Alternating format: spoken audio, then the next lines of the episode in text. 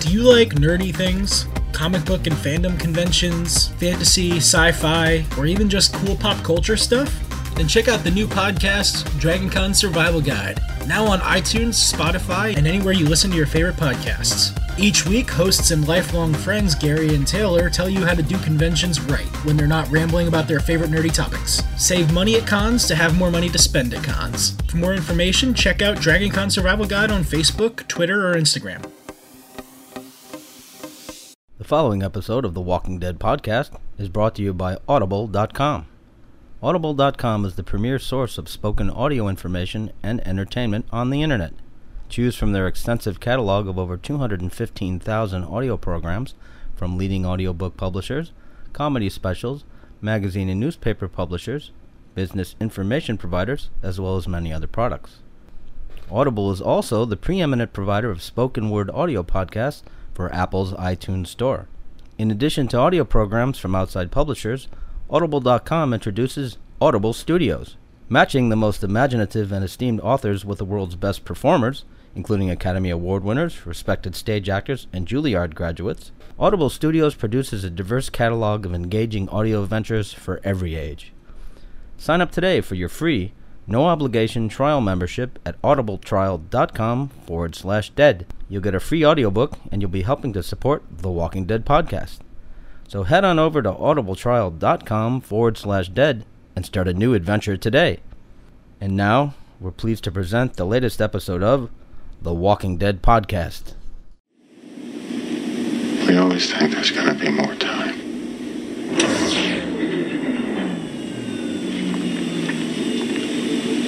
Then it out. It's the Walking Dead podcast.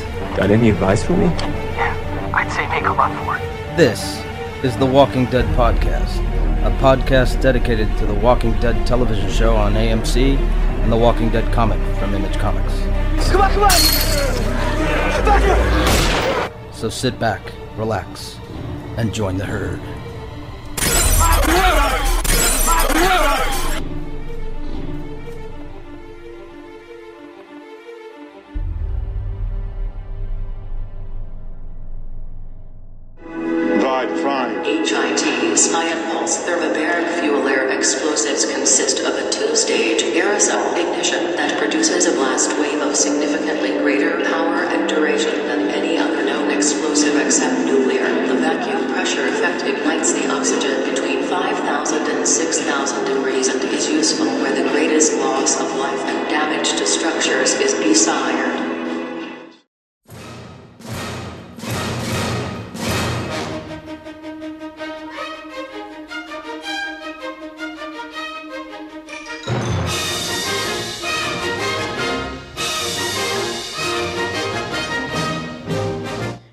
Welcome back to another episode of the Walking Dead podcast. I'm Scott, and I am holding down the fort today. Mr. Gary was unable to be with us today. He is currently in North Florida working with the relief effort in the areas of our state affected by Hurricane Michael. It's obviously a great cause he's involved with, and we look forward to hearing about it when he gets back. So, in this case today, I hope Gary and everyone else affected by the hurricane stay safe and get the help they need really proud of Gary for being involved with that, and I know that uh, he'll do a great job getting the help of the people who need it. Well, first, I wanted to apologize for not being able to get the main recap episode up last week. This unfortunately happens sometimes, and we always try to avoid it, but in this case, we were just unable to get it posted. It was recorded, and then we got into a situation where it wasn't possible to edit and post it until it was so late in the week that it was almost time for the new TV episode. So a decision was made to put it up with the talking points episode I'm including here in this episode. So for this one episode here, I will be doing a quick talking points episode for season 9 episode 3, warning signs followed by the recap for season 9 episode 2, the bridge. That's the portion that was already recorded before today, so that'll have Gary on it. Next week, after Gary gets back, we will do a full recap of episodes three and four so that the episode will include both of us. I talked about it with Gary before he left and thought that was the best way to proceed because it's always best when it's both of us. So we appreciate your patience and support of the show. And with that, we're going to get on to the show now. But first, the boilerplate. As always, you can leave your comments and feedback by emailing us at twdpodcast at gmail.com or by posting a comment on our Facebook page, facebook.com forward slash Walking Dead Podcast. You can also give us a call on our voicemail line at 561 501 1483 and let us know what's on your Walking Dead mind. Again, that's 561 501 1483. All right, the legal department is now happy, so here's the talking points for season 9, episode 3 Warning Signs. For talking points, we normally dispense with most of the trappings of a regular episode, such as transition music and the boilerplate. But because we have the larger recap as part of this one, I'm going to include it. So we'll take care of that part, and then we'll transition into the recap for the bridge, that part being the talking points. I repeat here that I remain cautiously optimistic about the direction of the show. I think the three episodes so far deal well with good internal conflict between the various parties on the victorious side of the war with the saviors, as well as the resentment of the saviors to being occupied. Both positions are understandable. I just don't care about what the saviors think. Jed and Justin, the two saviors that we focused on as antagonists in the last two episodes, were good examples of that sentiment, as well as what happens with the savior Arat. That's the female savior that the Oceania people had captured at the end. When we find out what happens to her and Justin, uh, you know, it, it illustrated very effectively about how those lingering resentments can be, well, uh, very difficult to deal with. I also like that the writers haven't just forgotten about the final scene with Maggie and Daryl from season eight where she says they are going to bide their time and deal with Negan properly, and that she thinks Rick and Michonne were wrong for letting him live. A lot of times in shows like this, something that happened a while ago, like at the end of one season, just kind of gets glossed over and forgotten about. But I like the fact that they are continuing on with that and didn't just let it go. I think what I like about this the most is that it's completely new material that isn't in the source story. You often hear me talk about the source story compared with the TV story because I think it's interesting to compare. But in this case, the this part isn't in the source story at all. In there, everyone is more or less interacting in a harmonious atmosphere. And the saviors, as far as the point I've read, aren't really involved at all. The sanctuary isn't really part of the community network of the kingdom, the, the hilltop in Alexandria. Here, they definitely aren't harmonious, and I think that is making some very good drama and storytelling so far. I've seen online and on Facebook that some people are comparing season nine to season two. And I guess that's probably accurate to a certain extent. But I think, in that sense, getting back to a bit more simplicity in the conflict might make the story more relatable. Maybe I'm right. Maybe I, I'm wrong. I don't know. I just, that's the way I see it at this point. I could and reserve the right to change my mind. So we'll see. Anyway, here are my talking points for episode three. I guess we should really call them questions but uh, just points to consider. These will be questions I'll give my answers to. Everybody thinks about them. You can post them online if you if you feel different and you want your answers included in the show. But here are my uh, questions and talking points for episode three. Number one, given what appears to be a breakdown in relations with the Saviors, is it time to accept that the current structure of relations with them just isn't working? I understand why Rick and Michonne are reluctant to, do that, what I'm suggesting, because then what's the alternative? They cut off relations and then the saviors regroup and they start acting like they did before. Maybe they rearm themselves or whatever. Or what do they do? They exile them and then that makes it worse. Or they'd have to execute them. I don't know what, what the answer would be. I know that if I lived in that world and I had suffered under them and lost what I'd lost with them, I probably would have been in no mood to let them live afterwards. But never having been in a situation like that, I really don't know what I would have done. In any case, I think that given the fact that they all left and they are all like building up their resentment towards being occupied, which is an understandable reaction, I think that there's going to be some very serious problems with them. And especially with Negan left alive, that's their point of inspiration, I guess, is perhaps the belief that one day Negan will get free and they'll have their old life back. I don't know, but I think if it was anyone else, they would have probably considered that even though Negan would be a martyr to these people if he was dead, that in this case, martyrs are still very much dead. So at least it might be worth the trouble that you might get from the martyrdom thing to get Negan out of the picture. And then they can give up on that notion that he might come back and lead them to what they consider their salvation. I don't know. What do you think? Number two, a lot of resentment exists between the other communities and the sanctuary, as we just mentioned. It appears that Rick's master plan for the future did not factor that into the mix in a practical way. I remember him mentioning a little bit of it too. I think it was Daryl or Michonne, I can't remember, where he's talking about he gets up now and then and just wants to kill these people, but he doesn't. What could possibly be done to address this problem? I mean, I, I think of the example of the post apartheid government in South Africa, where there was a lot of question as to whether the new government would imprison people who were involved in the apartheid government. But they had they had a truth and reconciliation commission where they aired out all the grievances and got it all out in the in the public discourse. And there wasn't mass incarcerations or and there wasn't a lot of revenge killings. And it seems to have worked more or less.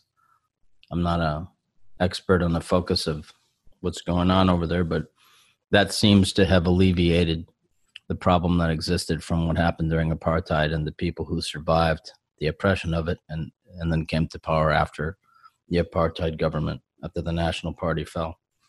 So i don't know that that would work in the zombie apocalypse certainly but i'm not really clear on what rick could do other than just throw up his hands and realize that working with them was a failure and and try to make something of the other community's interaction, but then have to understand what's he going to do with this their saviors in the sanctuary. Clearly, they're going to try to retake their throne. I don't know. And finally, is Maggie and Daryl's point of view on this the more practical to follow? I think certainly in the short term it would appear that way, but I don't think there's really a solution that will solve the problem. I mean, one side killing everybody that lost would solve it in a way, but I do also appreciate Rick's point of view. Is that the type of civilization we wish to live in, where we just kill anybody that disagrees with us or kill people that we beat? I think there has to come some kind of midpoint where people can be held responsible. I mean, Maggie certainly, although she's conflicted about it, recognized that at least when she executed Gregory. And I think for her standpoint, executing Gregory and then executing Negan would be the appropriate step, particularly in the case with Negan, even though that a lot of that's fueled by personal revenge, personal desire for revenge because of Glenn. But on the other hand, with the Gregory execution, it does seem to have caused a number of problems with people being a little bit freaked out and not knowing what to make of it. So I think it might seem to be practical, but in the end, it might just cause a whole new set of problems that haven't been foreseen. All right, well, that's my two cents, or in this case, three. So we'll now move on to the full recap for the bridge. But first, I wanted to read a listener response for that episode.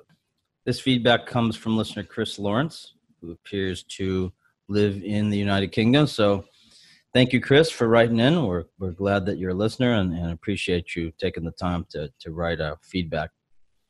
Chris says, I found this an improvement over episode one, where episode one had the scope was showing Washington, D.C. It felt a bit obvious, and the death alert was flagged when the young boy started talking about his future. That that's he's talking about on the way back.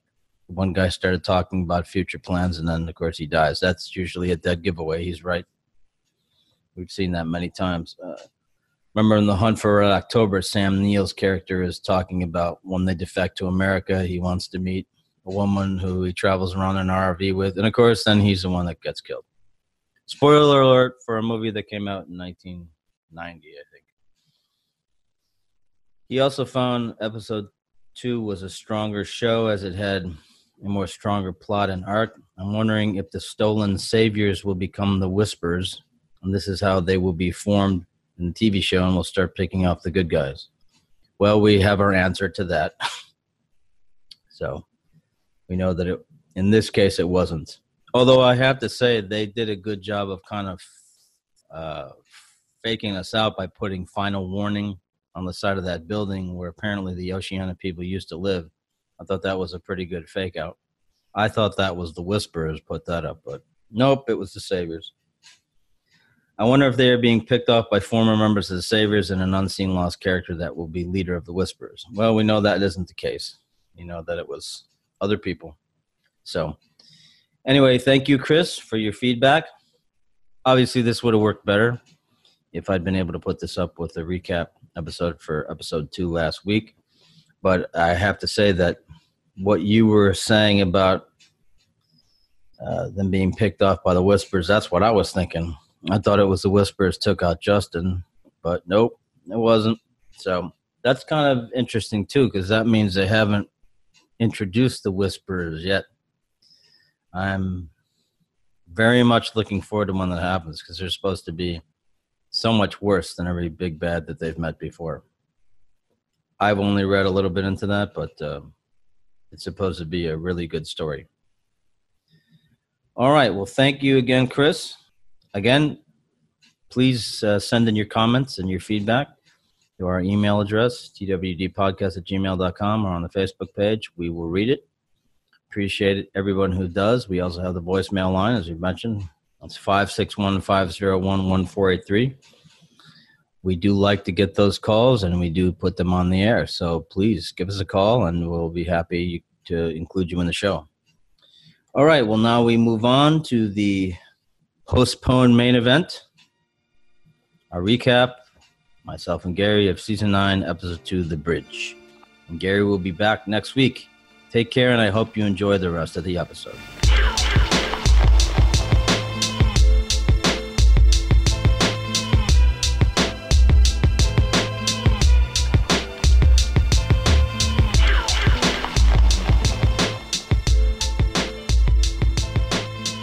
That was missing, Gary, from this the bridge is Diane Kruger. That would have been a nice addition. That would have. Yes, you know who that is? He was the um. He's no idea. character's name? Diane Kruger. Thought I did. Go ahead, please. How about you tell me, and I'll decide if it's the right person I was thinking of. Diane Kruger was uh if you saw Troy, Diane Kruger played Helen of Troy. oh, okay, okay. I was totally thinking of the wrong But person. the, the, the joke is that she was also one of the main characters on the FX show The Bridge. oh, was she? Yes. very, very well done. The Well done. crime drama, really good crime drama with um, Matthew Lillard as well. Oh, I like that dude. About it focused on the, the bridge between um, El Paso, Texas and Juarez, Mexico. Mm. and a crime crime activities across the border. It's based upon a, a European show about the bridge that goes between Denmark and Sweden. Oh, okay. So, of course, I didn't know there was a bridge that went between Denmark and Sweden, but what do I know? But anyway, that was on two seasons. It's gone. was it good? Ted Levine, if you remember him, Ted Levine, who played um, most prominently, well, in many things, Wild Wild West, Hmm. uh, Bloodbath McGrath, and Wild Wild West. He played um, Buffalo Bill, the serial killer in Silence of the Lambs. Oh, He okay. was younger, Yeah. and a wide variety of other show. Alan Shepard in um, uh, From Earth to the Moon. So, anyway, neither here nor there. Not the ramble. I thought this was another good adaptation of several. See, I, I continued that thing where we mention one person and then go over everything they did. It's a Kevin Bacon thing. yeah. This person was connected to Diane Kruger, who was connected because I made a comment about the bridge. And Six degrees of Ke- Scott. Kevin Bacon. So, another good adaptation of several issues of the source story was this episode. I thought we would see the new characters, but apparently they haven't reached that point Nope. obviously they haven't reached that point since we haven't seen them seen them. As usual, there were some things I didn't like. Should that surprise someone? No. Especially me. especially me. so my dark heart is filled with hate. Yes, but there they were issues with specific character actions rather than plot or story, which is uh, more unique these days. I've had more of a problem with the story than the characters really before uh, in the last season, but I really like the, what they're doing with the story again. Yeah, so some of the things are just you know, personal dislikes, but for simplicity's sake, today I thought we would return to our well-honed format of listing likes and dislikes to discuss the episode. Keeps it organized and minimizes rambling, which is a, I will admit, is a very serious affliction that I suffer from. Gary just goes along for the ride. He's like, "Fuck it, I don't know what to do. I'm just gonna Yeah. go with it. I'm going with it, dude. I'm here. I'm going with it, dude. This guy just goes off on tangents." Yeah. I'm gonna get a I'm gonna get a shirt that I heart tangents. I'm like, what does that mean? You gotta listen to my show, man. You'll see. So did you notice that Roy Harper gained weight? Anyway. I think we've beat that to death. Probably. So not probably. anyway, my first like I picked for was Daryl. Mm. Daryl's usually in the list. Yeah. I think I've only found one time when I didn't like Daryl, and it was so unimportant I can't even remember what it was. um, probably when uh, the first time he met uh, what's this guy, the, the Dwight, and Dwight Mm. kind of got over on him when it was obvious that's what was going to happen. Yeah. Yeah. So for the likes I picked for Daryl, he may ultimately be making things worse, but it's very easy to identify with why he feels the way he does. These people murdered his friends and tortured him. Other than Maggie, Gary, other than Maggie, I think he has the greatest justification to continue to hate these fucking people. Yeah. Without Yeah. any chance, without any chance, he'll move on from that. I know I probably would hate them just based on the fact that they made me listen to Easy Street over and over again. I can forgive the killing and the torturing and all Yes, the bullshit, but, but- Easy Street. Fucking Annie. Plus, the saviors were already really bad people, so they deserve to be treated like shit. That's fair. More on that in the dislikes. in watching the season finale of season eight, I got to point something out because I made a mistake. Hmm. In watching the season finale of season eight, I watched a scene that I had forgotten about with Maggie, Jesus, and Daryl at the very end, where Maggie appears to be initiating a long term plot to eventually take care of her vendetta against Negan and the Saviors. Clearly, she's going to play the long game to get what she wants. I think her attitude with regard to the sanctuary is part of that yeah. the attitude she has now. In her mind, Rick and Michonne are wrong, as she states in the clip. And on the other stuff I forgot, Jadis actually did reveal that her name was Anne in that final scene with her and Morgan. At the end of the season finale, just before she leaves to go live in Alexandria. She says, You can call me Anne. So I don't know where Jadis came from. I'm interested to see what the etymological origin of that is. Yeah. All right. We'll ever touch on that? Probably not. No. All right, Gary, and you? Um, my favorite thing actually, I don't know why it struck me so much, but I love when they do um symbolism is the right word, but kind of neat. Um, what would be the word for not dichotomy? Um, Well, you're really pulling out the thesaurus there. Dichotomy. uh, basically, I like when they use uh. I like when they use certain things in the episode to kind of mirror and frame each other. Metaphor. No, it's not quite. It's close, but not where I'm going with it. Um, but, Analogous uh, too. actually, that's pretty good. Hmm Analogous. That's yeah, what I'm but, here for. You know, I had to play. I had to play blind charades Oh yeah. last week, and the word that they gave me to describe to draw, drought. like at least it's not like on The Simpsons where they gave the guy the word dignity. So now Wow. from now on, I'm gonna yell drought whenever we don't know what the word is. Anyway, go ahead. that's funny. um, but no, uh, Drought. I liked.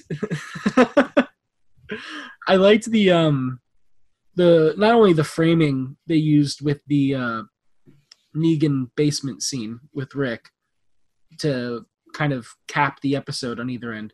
But then, kind of mirroring that, they had Maggie going down into the jail cell to talk to Earl, Yes. and I thought it was really kind of neat because they actually they made a point to show Rick going down the steps into the darkness and Maggie doing the same thing. Um, and they think both actually, had I don't think they actually showed that. they didn't. I, oh, shit, sorry. It, it, it was that he fell down the stairs like you just did. Now No, they, but, like- they they they you could hear him walking down the stairs, Oh, okay, yeah, but um, but they didn't show it. They didn't show it. It was a drought for your eyes. well, well played, well played.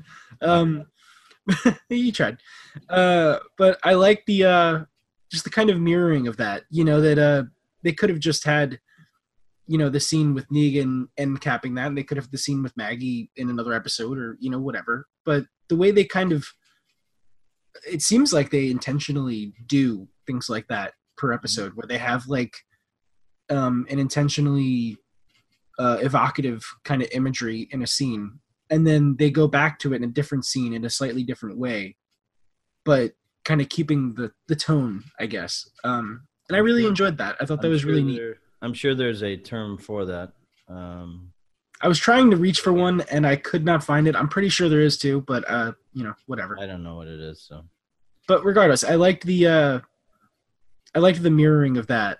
And not only was the scene with negan really cool and both the scenes were well acted and all that stuff Yeah. um it was really nice that to me it kind of it hit me even harder seeing both of them have that same kind of you know two leaders going down to talk to their jailer or their jailer their jailed uh, they're jailed. Yeah, citizen you know but it was neat Yeah, I agree. I thought it was a good touch.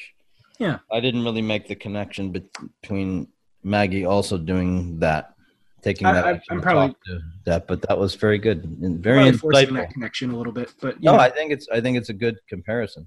yeah i thought it was neat It's a uh, yeah. I don't know what to call it, but it's good. yeah Thank you. Very good. what was your next drought i mean uh My point. next drought. Yeah, that's uh that's a long story. that's very personal, Gary. I can't, you know. So, my next one is Maggie. She ain't taking no shit off nobody. no she is not shown. I don't blame her one bit, and I think she should have gone over and smacked Earl's wife and told her she can join her husband in a cell, or she can join Gregory if she wants to keep running her mouth. Mhm, mhm. Little Hershel got knocked around when Earl tried to kill Maggie. That said, I did like that Maggie connected with Earl's alcoholic story and her, as well as her father's. I think it makes Maggie a more well-rounded character and a good leader. I mean, she's she is like you mentioned in the talking points. She did this, but she's also willing to evaluate. And Yeah. I think she is, although she doesn't think she made the wrong decision, she does understand the larger implications of it and she does i think on some level morally wrestle with the fact that perhaps it was easier for her to do that than she ever thought it would. There's an interesting conversation that tyrese has with rick in the source story where he says he i think they kind of adapted it to abraham's backstory in the tv show but tyrese in the book is traveling with his daughter and her boyfriend. And he um at one point before they met rick they took up shelter with some other guy and tyrese left to go scavenging or something and when he came back the guy was trying to rape his daughter. Yeah. And so he basically beat this guy to death. And he said that's not what really freaked him out that he beat this guy to death but that he didn't have a problem with it. Yeah. That's what actually that's right. they did adapt that into abraham didn't they? Yeah, they they he he found that it was he didn't feel bad about it afterwards, and that really shocked him. That really scared him that it was Yeah. easy for him to move to that place. And I think, although they haven't said it, that's probably something of what Maggie is going through in her mind, and why when she was watching uh, Earl's wife talk to him down in the cell, and why probably she let Earl's wife go see him, in addition to to Jesus talking her into it, was Yeah. that she realizes it was very easy for me to just come down with a hammer on uh, Gregory, and that kind of scares me that I was got there. Although Yeah. Gregory deserved it, I don't feel bad that he's dead. I'm just kind of shocked that I don't feel bad. Yeah, I could see that for sure. Yeah. So, and you? Um, actually, I guess uh, in the great tradition of these things, when I have a point that kind of relates to one of yours, I uh, adjust my order a little bit to kind Mhm. of make them fit together. Okay. Um, I really liked how Maggie came around at the end. That even though she is still steadfast in her decision, um, she did consider and think about it and ask other people's opinion, but she still feels like she did the right thing with Gregory, and I can't really fault her on that. no? Um, but I really like that they um, that by the end, she was willing to talk about you know what the society is going to mean. She's willing to instill rules. She's willing to hear um, uh, Michonne out and pro- progress with them instead of just separating and doing her own thing like it looked like she was trying to do. And um, that she even decided to be a team player and send food out when she said she wasn't going to. And Yeah. I there's this there's a scene in the next episode where you can see how she might come to have regretted doing that. I'm sure. I'm sure. Um, uh, these things usually don't go. Uh, Well, she encounters some saviors that are out looking for Justin, mm, and they're complete dicks. And there's like six of them to her and one other person, mm. and so there's there's implied threats there. It's only a you know a minute or two clip, but Yeah, interesting. Yeah. Um, but still, you know, I, I knew there would be some consequences to that decision later on, but I still thought it was really cool that, you know, even though she feels like she did the right thing, she didn't just stay in hard ass. I'm on my own. I'm I'm the leader here. You know, I'll cooperate, but you got to give me something too. And exactly. you know she was she was very combative kind of um, in the first episode but in the second episode she had some time to process what happened and what she did and think a little more clearly and she was willing to give a little bit and I, I Mhm. thought that was really cool to see Yep, I agree with you completely. All right. The next one, three, is I like the narrative. And by this, I mean, I like that what we saw was actually Rick relating this to Negan. I was a little confused at first when he said we're on day 35 Mm, because it sounded like he was saying it was only 35 days after they defeated Negan. But no, what he was talking about is they're 35 days into fixing that bridge yeah and they've been at it for a month. And I just like the whole thing where what we watched was actually him relating the story to Negan.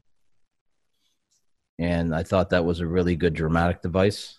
it was I, I thought it was, it really highlighted the entire, I mean, really encapsulated is more the word, uh, the entire tension that's rising and mm-hmm. the existential threat that Negan still poses yeah that he's he's been defeated. He's had his empire taken away from him.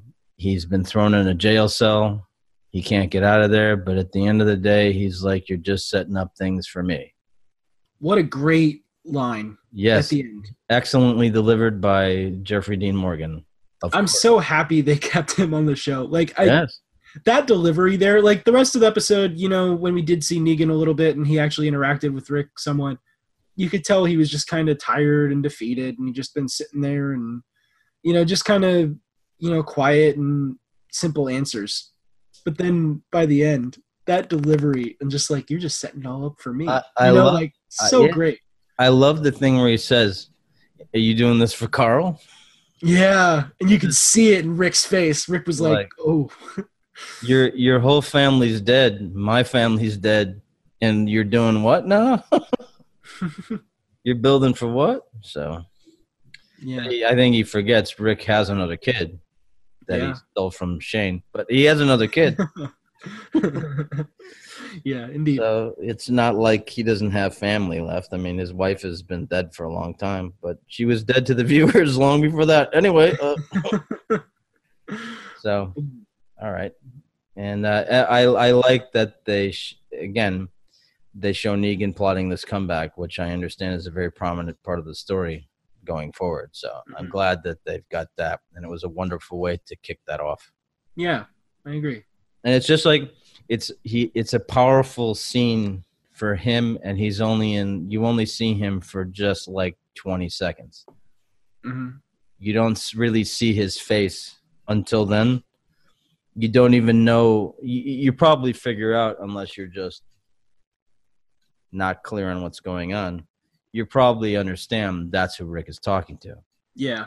And so when he speaks and then they show him but he's in the shadows just when he see the way they showed his face kind of half covered in shadow and it's for 20 seconds or something like that. It was really powerful.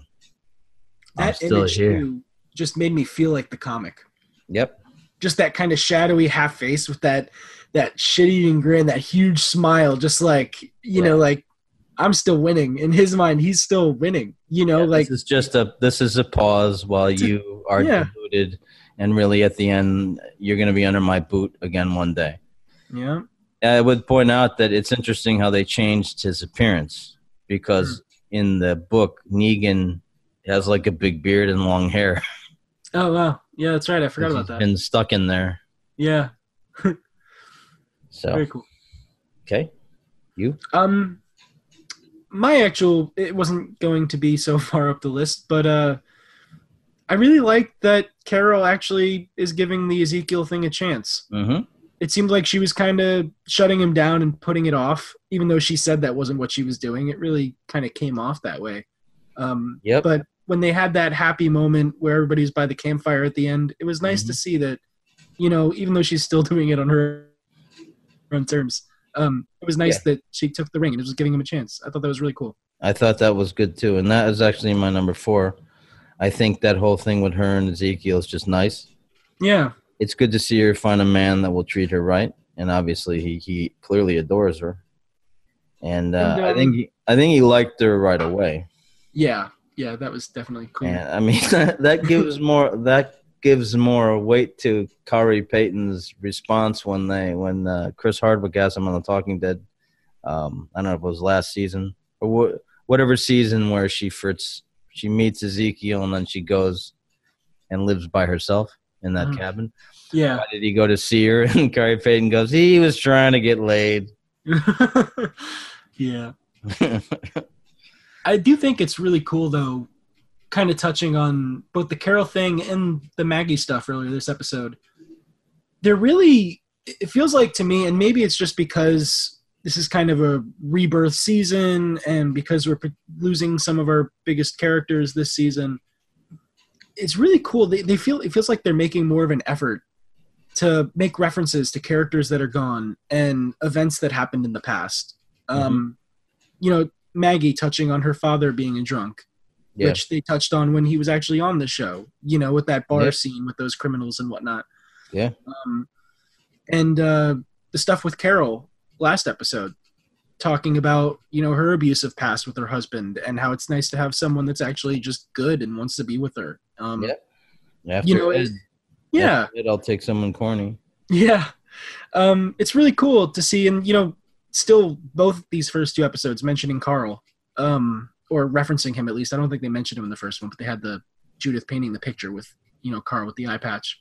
Uh, I think it's really cool that they they, they really seem to be yeah they're following the continuity and they're being reverential to the characters we've lost and the stuff that happened and even just as characters they Yeah. would naturally be reminded of things that happened to them in the past and the past traumas they had even before this world yeah, Um, I agree. I agree. yeah it's it's really cool that they're keeping you know putting those touches in there they don't have to they could have the same story and basically the same effect without them but it's Yeah. really cool that they're doing that I agree with you. Yeah. All right. Um, poor Tobin though. Looks like yeah no one's gonna Poor reference Tobin. tobin anytime soon I, I can't remember if he's. I think he's dead too. So I don't remember. I think, didn't he have like some sort of hero moment I think so. Yeah. i don't really remember i mean Having having failed to win his lady love, he sacrificed himself. yeah he Yes. was almost as forgettable as the pirate squad exactly. exactly. Except they had Alycia Debnam Carey, so that, that- true true the That redeeming gives- value was yeah. her presence in the scene. yeah So gotta give you that yeah. All right. What I didn't like, Rick and Michonne. okay, dudes, put the fucking Kool Aid down, please. We just had our lunch. Although, uh, you know, I mean, come on, I, I get it. You want a better future, and I understand what you're doing, and you're trying to convince people with reason. But I mean, Daryl's instincts are not something that we should take lightly. He sees cause for concern, and it isn't just based on him hating the saviors. He mentioned Yeah. some other things that are really important, and I realize, you know, I, I don't think Mhm. I think Rick is being slow to realize there's tension there uh, that he, he thinks he can just work through by talking, and sometimes you can't, and he needs to he needs to really get into some strategic planning there. especially when you think in the timeline of this show it's been a month since the first episode and even then this community had been started for a little while now so Yeah. they've had time to kind of Well, settle into their roles and come down a little bit from their high horse and, and he's got he's, he's you know Yeah, I mean, he ha- unless he's just deluded, and I think he is a little bit. He has to realize, yes, there would be a lot of animosity from the people that they beat. I mean, not so much from the people that worked in the sanctuary, Yeah. but the saviors. Mhm. The thing is, is not all the people in there that were doing all the work that are the problem. It was the saviors, the Yeah. soldier, Negan's soldiers. They're like most of them. Apparently, they're like resigned to their fate, but they aren't a lot of them, I mean, as they show, a lot of them just walked off the job site and said, fuck it, yeah you know, and then they've got Justin, who's clearly a constant problem. Well, unless he's dead, uh, we don't know. But I did like, I really liked, um, I like the fact that, that, um, Daryl decided to beat his ass. Um, I thought Rick's response when when uh, when Zach says you when uh, Justin says you need to keep your bitch on a leash or something. oh yeah yeah Like if I ever see you again, not gonna like what I do to you or something. I thought that was great. You know, I wouldn't stay if you begged me. Okay, between sorry that- to hear that. yeah right real loss there Yeah, um between that interaction though with uh that that one with rick there and Mhm. also the end scene with the unknown assailant of justin he saw whatever. some. He cl- clearly saw someone that he recognized. yeah, So what does And- that and mean? was at at least grabbed potentially killed you know who knows what that was really um but it makes me wonder when they've made a point to mention that several saviors have just up and left Yep. I wonder if some of that was things like with what we saw with Rick, where someone was causing problems or had some lip, and Rick just quietly like pulled them aside and said, "Get out," or No, if I- maybe this other entity, whoever this is, uh, is taking them, whether they fully left Oh, or not. You know what? I don't. I don't think so. I don't know. I'm just it, my mind is Yeah, wandering un- because you don't they- really know. yet. Right. Unless they completely changed it, I think they did walk off, and they've just been picked off by the new adversary, Could by be. the same ones that got uh, Zach. I mean, Yeah. not Zach, uh, Justin. Uh, I think they actually did leave, but I think that it's very possible the person that Justin saw was dead, and he was just he was propped up to make it look like he was alive. Mm. and that the noise that just that Justin heard was the other ones trying to just lure him in so they could grab him. going with that idea, do you have an idea of who it would be that? Well, would be I- I know. Oh, I don't know which savior it would be. It doesn't really matter. It's just somebody. Oh, somebody. you think it was just a random savior? He it was just somebody that he knew. Oh, okay. So not like a big important character that No. we would know. Okay. They and or or. Huh. I, I hesitate to say because it kind of will spoil, and we haven't done. I have been reluctant to do any more comic recaps for this reason.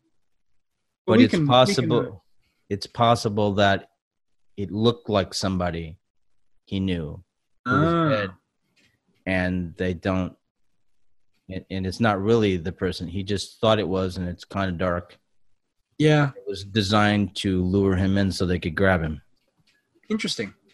The other thing is off. the other thing is there's a scene in the book that they didn't do on the Oh, yeah? show because it would have been completely contrary to the character that they've expressed of, for Rick is that Rick encounters a guard that's not doing his job when he and Carl are on their way Mhm. Uh, like the walker walks up on him or something and the guard is late the patrolman is late getting there or something Oh. and Rick like beats him. Oh yeah. He says, "You're not doing your job," and like starts smacking him with his cane. Wow. And I remember when I when the Deadcast covered this, you know, five years ago, um, they're talking about is Rick a bad guy now? Which is when they do shit like that. That's why I don't listen to that show anymore. Yeah. But it, Rick is a little. In this case, he's sort of, and the celebrity thing is a lot bigger. They they joked about it in the first episode, but it's much more prominent in uh, the comic, particularly with new people. But he beats on this guy. You're not doing your fucking job. Whack, whack, whack, whack. You're lucky to have this job. You want me to put you somewhere else? And you, Gary? My first negative actually kind of goes. I don't know. I I can't really tell if it's a negative yet, but it's interesting to me. The whole thing with Anne and Gabriel. Hmm. It's like I don't know if it's a my- negative. It's like you're reading my mind. Go on. um, I don't really. I, I can't even work through how I think about it yet. It's just weird I can. to me. I can- um, well, then how about you? Uh, you All right. continue on your point, and I'll fill it in. All right. I, I'm still just processing. I'm like, this is weird. Like, I just Yes, I got it. Yeah. um, this is my number two dislike, the Gabriel Jadis thingy. Um, just likes I'm thing. just, I'm just not feeling it. I'm just, it kind of makes me nauseous. I don't know. Something about it I find entirely manipulative and creepy. And probably because I just don't trust this woman, and she's, she's, um, you know, playing on this guy who's impressionable and naive, and you know, misses his. Right now, he's missing his woman, who's Mm. the organist. He clearly had an affair with her Yeah. misses her, and so she's been hanging around with him a lot. And she's making the moves on him because she probably wants to get laid too. Yeah. Remember, she makes that comment when they have their little subterfuge. Um, she says to Michonne, "I lay with him after," referring to Rick, Yeah. um, in her Jar Jar Binks lingo. But I'm sorry, I just it's just that's why I call it the Jadis and Gabriel thingy. That's kind of how I feel yeah. about it too. Like, I feel like she's. That's- she's up to like She has a little bit of um. Not She's- survivor's guilt, but like like a little like, this guy helped me out. But then at the same time, it comes off very manipulative. Yes, of course. Everything she does comes off manipulative. Yeah, and I was starting to think like, especially from the last episode, we didn't see much of her. Maybe she's just uh, you know, trying to turn over a new leaf and just be a normal I- person yeah, now. Uh, I not anymore. don't think so. I don't Nope. think so. Nope, He it's likes uh, the hat. I don't know. yeah. And don't get me wrong, I I hope for Gabriel's sake, at least anyway, that it's like I some know. sort of legit attention, but it, it comes off really manipulative and kind of Yeah. creepy, and I don't I don't like it. I did think it was cool at the end there after she um, she lay with him. Um, that she's up on the crane doing her watch, Yeah, and she sees the helicopter in the distance. mm, Did you notice that? I did. Yeah. I thought that was cool. That's obviously another element we're gonna see soon.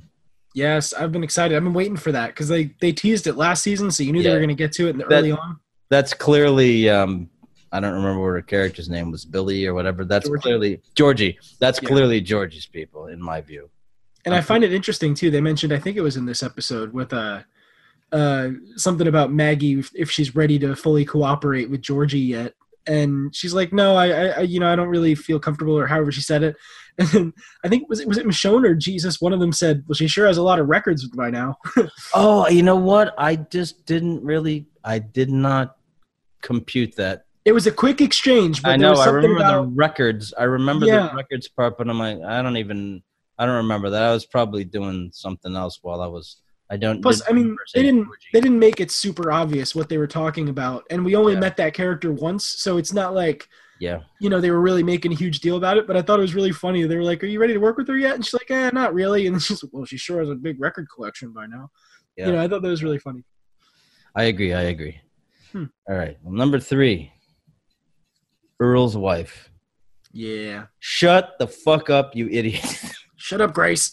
you drove him to try you drove him to try and kill Maggie and you're bitching because Maggie threw him in a cell instead of having him executed. You're an ass bag, Mrs. Earl. You're lucky he's not swinging by a tree, and then you really would have no one. I keep thinking of her. Have you ever seen the show Grace Under Fire?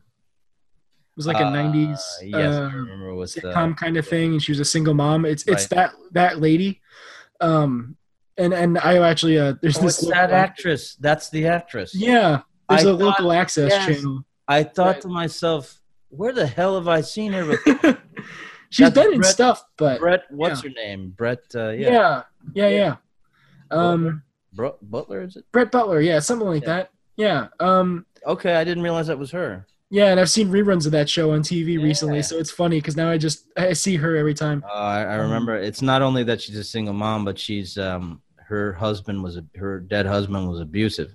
Yeah, I remember a scene there where she's talking to her mother-in-law, and her mother-in-law says, "I, you know, I get got on him about not beating you as much." She's yeah, Like, oh well, thanks. yeah, right. Yeah, I remember that got canceled because she had some personal problems. Oh, I I didn't actually know. Yeah. but yeah. Um. Anyways, I just I keep I seeing her as. realize that was her. Okay, yeah, that makes sense. but I, I did. I even though like I think she's kind of annoying and obnoxious. I, I do love the uh whole like. All right, well I'm gonna sit right here and you go tell Maggie that. I'm just gonna wait because this is all I have up- to do. I'd have come up there. I got a place where you can sit. That tree? You can sit. I say you can sit outside. You want to play that shit? right. Yeah. That's funny. yeah. Yeah, I agree. She's really kind of. I, I haven't liked her ever since we first saw her, but No. um, at least then you could.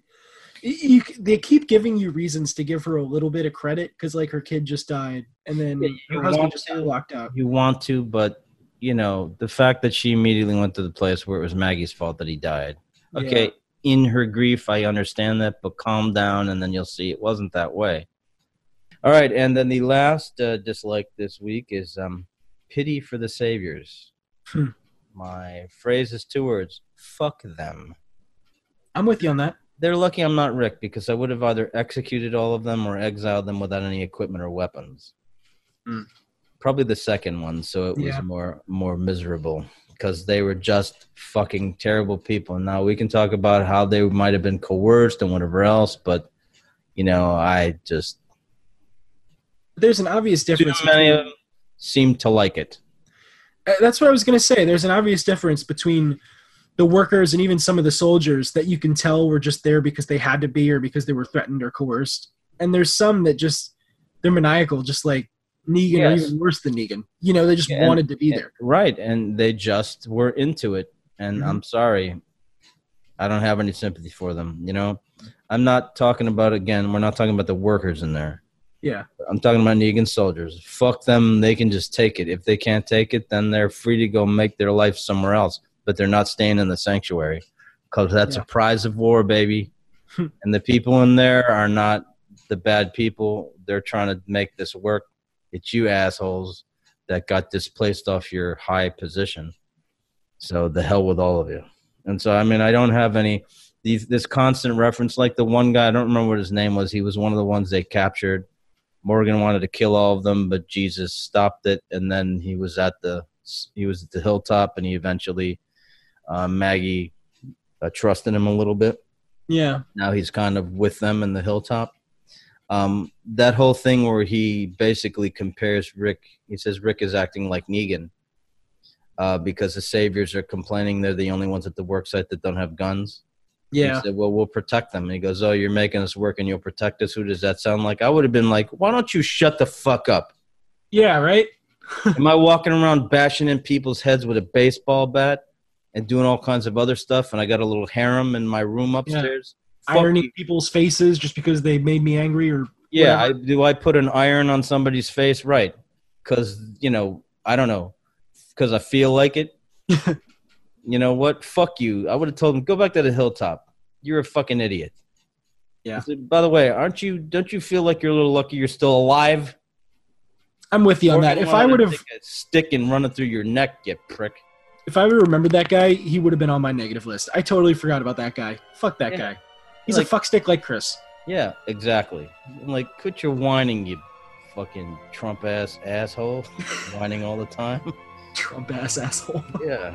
Good one. That is our discussion portion of the show. And now we move on to listener feedback.